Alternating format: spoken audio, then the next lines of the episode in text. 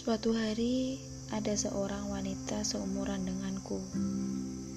Dia sedang duduk termenung di taman dekat rumahku. Aku lihat wanita itu sedang melamun dan menangis.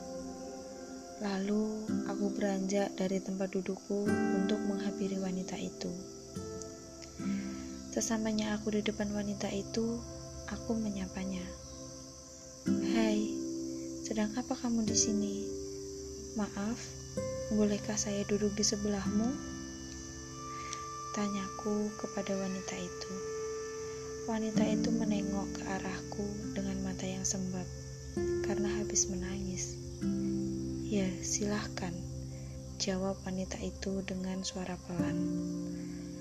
Perkenalkan, namaku Ria. Aku menyodorkan tanganku untuk berkenalan dengannya.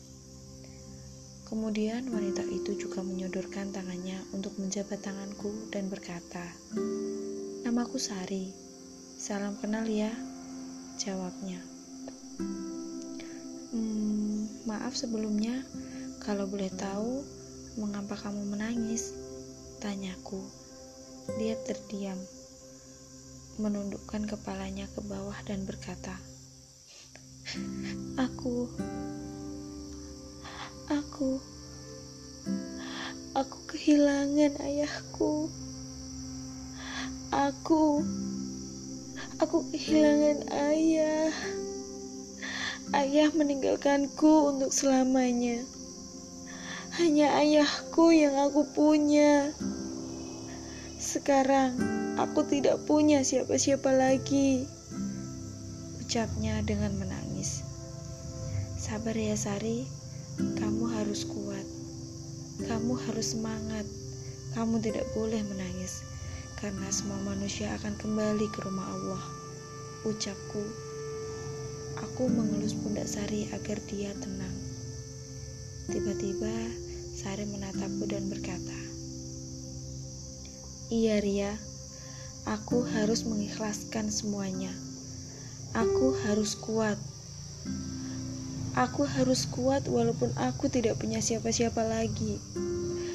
Aku harus mengejar cita-citaku meski aku harus berjuang keras, kata Sari dengan penuh semangat. Kamu jangan lemah ya Sari, kamu harus semangat mengejar cita-citamu. Oh ya, kamu tidak sendiri kok. Walaupun ayah kamu sudah tiada, tapi kamu masih punya aku. Kita bisa berteman, dan jika kamu ada waktu, kamu bisa datang ke rumahku. Rumahku dekat sini kok.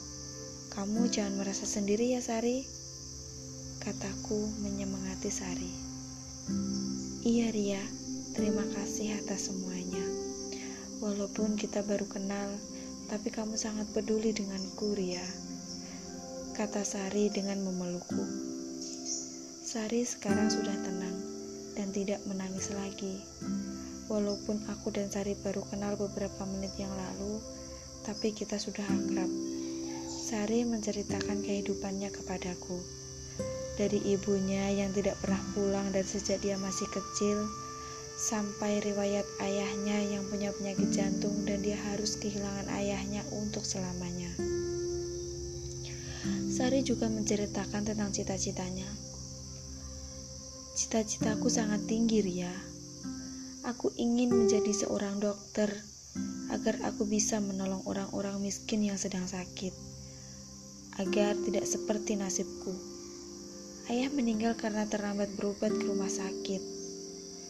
Kami tidak mempunyai biaya untuk berobat. Ayah ayah juga tidak mampu bekerja lagi.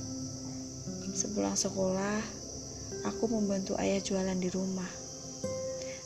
Ayah punya toko sembako kecil-kecilan di depan rumah.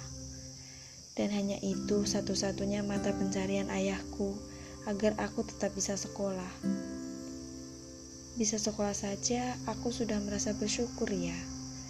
Tapi sekarang aku tidak tahu masih bisa melanjutkan sekolahku apa tidak. Cerita Sari kepadaku. Sari lagi-lagi meneteskan air matanya. Aku sangat kasihan kepadanya.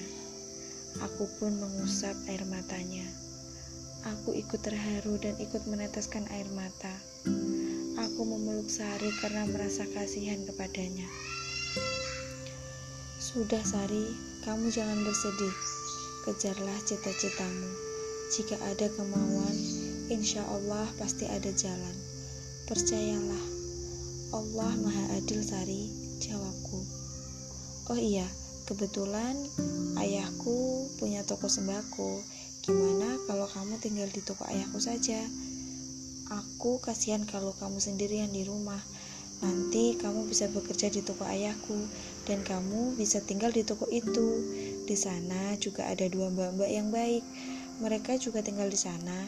Nanti aku izinin ke ayah. Ayah pasti ngizinin kamu bekerja dan tinggal di sana. Ayahku baik kok dan kamu masih bisa sekolah. Melanjutkan percakapanku. Aku percaya kalau Sari adalah orang yang baik. Di usianya yang masih belia, dia harus menanggung bebannya sendiri. Terima kasih ya Ria. Sari memelukku kembali. Iya Sari, aku ikhlas menolong kamu, jawabku. Pesan dariku, janganlah kalian berputus asa. Kejarlah cita-citamu setinggi langit. Jangan kalian berhenti karena keadaan, tetapi berjalanlah untuk masa depan. Ingatlah bahwa Tuhan Maha Adil.